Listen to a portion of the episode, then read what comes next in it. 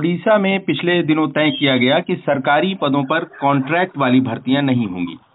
गुजरात चुनाव प्रचार में भी ऐसे ही वादे किए जा रहे हैं और हिमाचल प्रदेश में वादा हो रहा है कि पुरानी पेंशन व्यवस्था बहाल की जाएगी।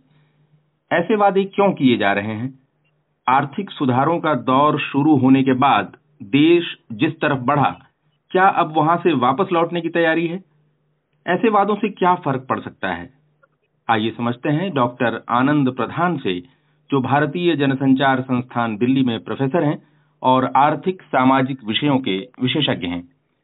आनंद जी, उड़ीसा की नवीन पटनायक सरकार ने पिछले दिनों कॉन्ट्रैक्ट वाले सत्तावन हज़ार कर्मचारियों को परमानेंट करने का आदेश दिया और कहा कि कॉन्ट्रैक्ट पर भर्ती का जो सिस्टम है वो अब बंद किया जा रहा है।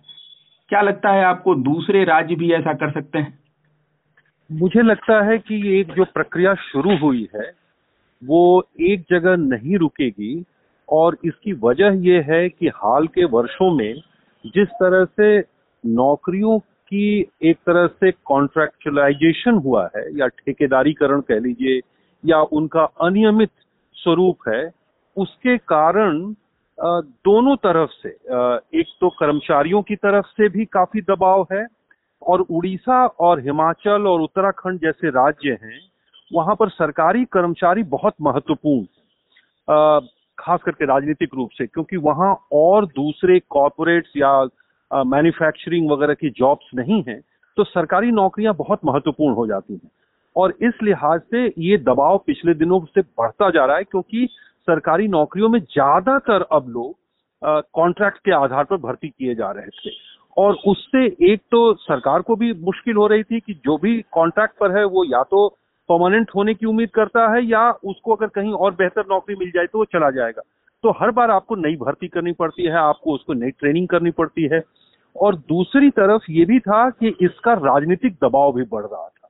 और तीसरा ये है कि इन सभी राज्यों में एक तरह से आप कहिए तो जो कॉन्ट्रैक्ट का सिस्टम है, वो एक तरह से आखिरी अपने छोर पर पहुँच चुका है। जहाँ से अब आगे जाने की गुंजाइश कम है और इसीलिए ये एक बड़ा राजनीतिक मुद्दा बनता जा रहा है। भारत में ही नहीं, दुनिया के और भी देशों में जॉब्स की सिक्योरिटी का सवाल और जो वर्किंग कंडीशंस हैं, उनका सवाल एक बहुत महत्वपूर्ण मुद्दा बन गया है। जी एक तरफ़ जो प्राइवेटाइजेशन का जो दौर है और अब हम लोग देख रहे हैं कि केंद्र सरकार के स्तर पर भी जो लेटरल भर्तियाँ होने लगी हैं लेकिन राज्य जो है कॉन्ट्रैक्ट सिस्टम से पीछे हट रहे हैं, आपने कुछ कारण बताए। तो ये जो विरोधाभास है, जो द्वंद्व है, इसके पीछे राजनीतिक कारण ही है या आर्थिक असमानता बढ़ने जैसे कारण जो है ज़्यादा असर दिखा रहे हैं आप? मुझे लगता है कि इसमें आर्थिक असमानता बढ़ना और ये भी इसको देखिए, आर्थिक रूप से भी अगर आप देखें तो अगर आपकी, जैसे भारत की इकोनॉमी माना यह जाता है कि हमारे डोमेस्टिक कंजम्पशन पर, यानी जो घरेलू उपभोग है, उससे संचालित इकोनॉमी। हमारा एक्सपोर्ट ज़रूर जीडीपी में अच्छा खासा अब योगदान कर रहा है लेकिन इसके बावजूद भारत की अर्थव्यवस्था डोमेस्टिक कंजम्पशन से घरेलू उपभोग से चलती है। और घरेलू उपभोग के लिए ज़रूरी है कि आप अपने आ, उन लोगों की संख्या यानी जॉब्स ज़्यादा क्रिएट करें जिससे कि नए लोग आ, इस कंजम्पशन में आ सकें। और उनका कंजम्पशन बढ़ सके, मांग बढ़ सके और मांग बढ़ने से ही अर्थव्यवस्था बढ़ती है। तो एक बड़ा कारण ये भी है क्योंकि सरकार खुद में बहुत बड़ी एक तरह से इंप्लॉयर है या कहिए कि सबसे बड़ी इंप्लॉयर है। दूसरा, हाल के वर्षों में आप ये भी देखिए कि राज्य स्तर पर जो समाज कल्याण की या कल्याणकारी योजनाएँ वो बढ़ी हैं।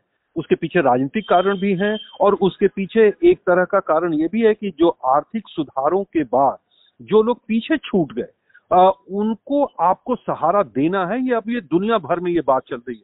तो उसके कारण राज्य सरकारों ने और केंद्र सरकार भी अच्छी खासी योजनाएँ चला रही हैं, जो सामाजिक सुरक्षा की योजनाएँ हैं। तो उन योजनाओं को चलाने के लिए भी आपको इम्प्लॉय चाहिए। तो एक तरह से भर्तियाँ तो आपको करनी पड़ेंगी। और भर्तियाँ जब करते हैं तो इससे आपकी अर्थव्यवस्था में जो जॉब क्रिएशन बढ़ने से मांग भी बढ़ती है और अर्थव्यवस्था चलती है। तो ये सारा एक तरह से साइकिल है। जिस साइकिल को चलाए रखने में राज्य की भी या सरकार की भी बड़ी भूमिका है। जैसा कि इन दिनों चर्चा भी हो रही है, अंतर्राष्ट्रीय स्तर पर चर्चा हो रही है कि अब हम एक ऐसे दौर में पहुँच रहे हैं जिसमें जो मौद्रिक नीति है वो सख्त होगी और जो फ़िज़िकल पॉलिसी है, यानी राजकोषीय नीति जिसमें लोगों को जॉब देना हो, लोगों को परमानेंट जॉब देना हो पेंशन देना हो, और साथ ही साथ समाज कल्याण की योजनाएँ चलानी हो, उस पर आपको ज़्यादा बजट खर्च करना है। क्योंकि उस बजट के खर्च करने से अर्थव्यवस्था तेज होगी। तो ये एक हम नए रेजीम की तरफ़ बढ़ रहे हैं। उसी का संकेत हमें लगता है कि यहाँ भी दिख रहा है। जी, आपने कहा कि सोशल सिक्योरिटी स्कीम्स पर फोकस बढ़ा है और आर्थिक जो सुधार और उदारीकरण का कदम उठाया गया, उसमें जो लोग पीछे छूट गए थे उनके लिए अब ज़्यादा फोकस बढ़ा है। और ये रेवड़ी कल्चर वाली बहस एक तरफ़ है और प्राइवेटाइजेशन एक तरफ़ है। कोई दुविधा दिख रही है क्या आर्थिक उदारीकरण का जो पूरा सिस्टम है, वो फ्लॉ जो है, वो कुछ उभर आया है उसमें? ये ये भी बात है उसमें। ज़रूर क्योंकि एक तरह से देखिए तो पूरी दुनिया में एक तो खास करके पैंडेमिक के बाद ज़्यादा वो बढ़ गया है। एक तो ये जो ग्लोबलाइजेशन की प्रोसेस थी, वो सब लोग अब मानने लगे हैं कि एक तरह से डी ग्लोबलाइजेशन और नेशनल इकोनॉमी पर फोकस बढ़ गया है। जैसे भारत में भी आत्मनिर्भरता की बात जब हम कर रहे हैं तो एक तरह से ये बात सामने आ गई कि ग्लोबलाइजेशन एक तरह से अपने आखिरी छोर पर पहुँच गया है, वहाँ से आगे वो नहीं ले जा पा रहा है और उसके बजाय वो संकट ज़्यादा पैदा कर रहा है। और इसके कारण ही हम ये देख रहे हैं कि हाल के वर्षों में खास करके इस पर ज़ोर बढ़ रहा है कि घरेलू तौर पर अर्थव्यवस्था को कैसे सहारा दे। जैसे अमेरिका में भी देखिए सबसे बड़ा मुद्दा था ट्रंप ने जो 2016 में चुनाव जीती तो उस समय यह था कि अमेरिका को फिर से महान बनाना है। महान कैसे बनाना है? तो मैन्युफैक्चरिंग की जो जॉब्स हैं हमारी, जो चीन में चली गई एशिया के दूसरे देशों में जहाँ सस्ता श्रम था, वहाँ चली गई, वहाँ से उसको वापस लाना है। मैक्सिको से उस जॉब को वापस ले आना है। तो जो जॉब का इशू है, वो एक बड़ा इशू बन गया है। और ये एक तरह से मैं समझता हूँ, भारत में भी बड़ा सवाल बना हुआ है और उसके कारण ही सरकारों पर दबाव बढ़ रहा है। राजनीतिक रूप से भी दबाव बढ़ रहा है, सामाजिक रूप से भी दबाव बढ़ रहा है। और आर्थिक रूप से भी अगर आप अपने अर्थव्यवस्था को को बड़ा आधार नहीं देंगे, उसमें नए जॉब्स नहीं देंगे लोगों को तो डिमांड भी एक स्तर पर आकर के रुक जाएगी। तो इन सब कारणों से मुझे लगता है कि एक परिवर्तन हम देख रहे हैं। आप कह रहे हैं, एक परिवर्तन आता हुआ देख रहे हैं। कुछ राज्यों में पुरानी पेंशन व्यवस्था बहाल करने पर ज़ोर बढ़ा है। राजस्थान, छत्तीसगढ़ ने वो कर भी दिया है। और हिमाचल प्रदेश में यह वादा कर रही है, कांग्रेस गुजरात में भी कर रही है कि हम पुरानी पेंशन स्कीम लागू करेंगे। आरबीआई ने रिपोर्ट दी थी पिछले दिनों कुछ महीने पहले कि राज्यों की माली हालत जो है बड़ी खराब है और वो कर्ज संकट में फंस सकते हैं। तो ये क्यों ये पुरानी पेंशन स्कीम, ये क्योंकि चिदम्बरम के जमाने में ही ये जो है पीएफआरडीए को एक तरह से वो अधिकार दिया गया था एनपीएस शुरू करने का और बाद में फिर अटल बिहारी वाजपेयी की सरकार में ये जो पुरानी पेंशन व्यवस्था बंद की गई। तो अब ये क्यों लौटने की बात हो रही है? उस पर क्या इससे लगता है कि सरकारी खजाने पे बहुत मुश्किल आने वाली है? देखिए, एक, जो ये बुनियादी सवाल है, वो सवाल ये है कि राज्य की भूमिका अर्थव्यवस्था में और लोगों को की मदद में क्या होगी? एक दौर था जिसमें भूमंडलीकरण, उदारीकरण और निजीकरण पर ज़्यादा ज़ोर था। राज्य की भूमिका सीमित होती जाए, बाज़ार ही सब कुछ को संभाल सकता है। और इसीलिए जो न्यू पेंशन स्कीम शुरू की गई भारत में भी, उसमें बाज़ार पर ज़्यादा ज़ोर था कि बाज़ार जितना रिटर्न आप अपना जमा करिए एम्प्लॉयर अपना जमा करेगा, यानी सरकार भी जमा करेगी, और उस पर जो बाज़ार से रिटर्न आएगा, वही आपकी पेंशन होगी। ये दुनिया भर में है, लेकिन 2008-9 के जो संकट आया, और उसमें बहुत, आप जानते हैं पेंशन फंड बहुत इंपॉर्टेंट एक तरह से इन्वेस्टमेंट फंड है।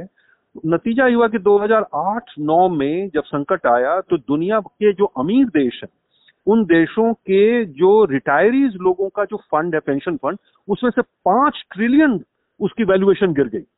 और उसके बाद बहुत घबराहट में लोगों ने पैसे निकालने शुरू कर दिए पेंशन फंड से।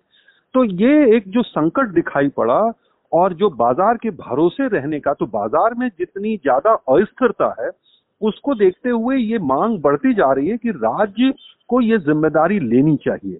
अब सवाल यह है कि उसके लिए रिसोर्सेज कहाँ से आएँगे? एक समय ये था कि ज़्यादा टैक्स कट करिए सरकार की भूमिका कम करिए और सब कुछ मार्केट पर छोड़िए। अब ये बात आ रही है कि नहीं टैक्स निकालिए, खास करके अमीरों से सुपर रिच से विंडफॉल टैक्स इन सब टैक्स को कलेक्ट करिए, राजस्व बढ़ाइए और लोगों की मदद करिए। तो अब ये दो एक तरह से दृष्टियों का टकराव है और मुझे लगता है कि राजनीतिक रूप से पिछले कुछ सालों में जो स्थितियाँ बदली हैं और माना जा रहा है कि यूरोप से लेकर के अमेरिका तक में जो धुर दक्षिणपंथी ताकतों का और खास करके पॉपुलिस्ट लीडर्स का उभार है, उसके पीछे यही कारण है कि एक लोगों में खास करके जो भूमंडलीकरण, उदारीकरण और निजीकरण की प्रक्रिया में जो आर्थिक सुधार हुए, उसमें पीछे छूट गए। उनकी तरफ़ से ये बैकलैश है। और उस बैकलैश का राजनीतिक नतीजा हम ये देख रहे हैं कि सरकारों पर दबाव बढ़ रहा है कि आप अपना राजकोषीय एक तरह से हाथ खोलिए। तो जो एक जमाने में फ़िज़िकल रिस्पॉन्सिबिलिटी एक्ट आया था, अब उससे मतलब खुद केंद्र सरकार भी खैर उसको अब पूरी तरह से कहती है कि हम मान रहे हैं, लेकिन बार बार उसमें ढील दी जाती है। तो मुझे लगता है कि अब वो समय पीछे जा रहा है। और इसीलिए ये राजनीतिक मांग एक तरह से लोकप्रिय हो रही है और उसका नतीजा ये है कि राजनीतिक पार्टियाँ कई राज्यों में इसके वायदे कर रही हैं और लागू करने की कोशिश कर रही हैं कि वो ओल्ड पेंशन स्कीम में जहाँ एक तरह से फिक्स्ड पेंशन तय होगी, उसकी तरफ़ लौटेंगे। आनंद जी, आपने इस पूरे मसले पर बहुत विस्तार से जानकारी दी। धन्यवाद आपका।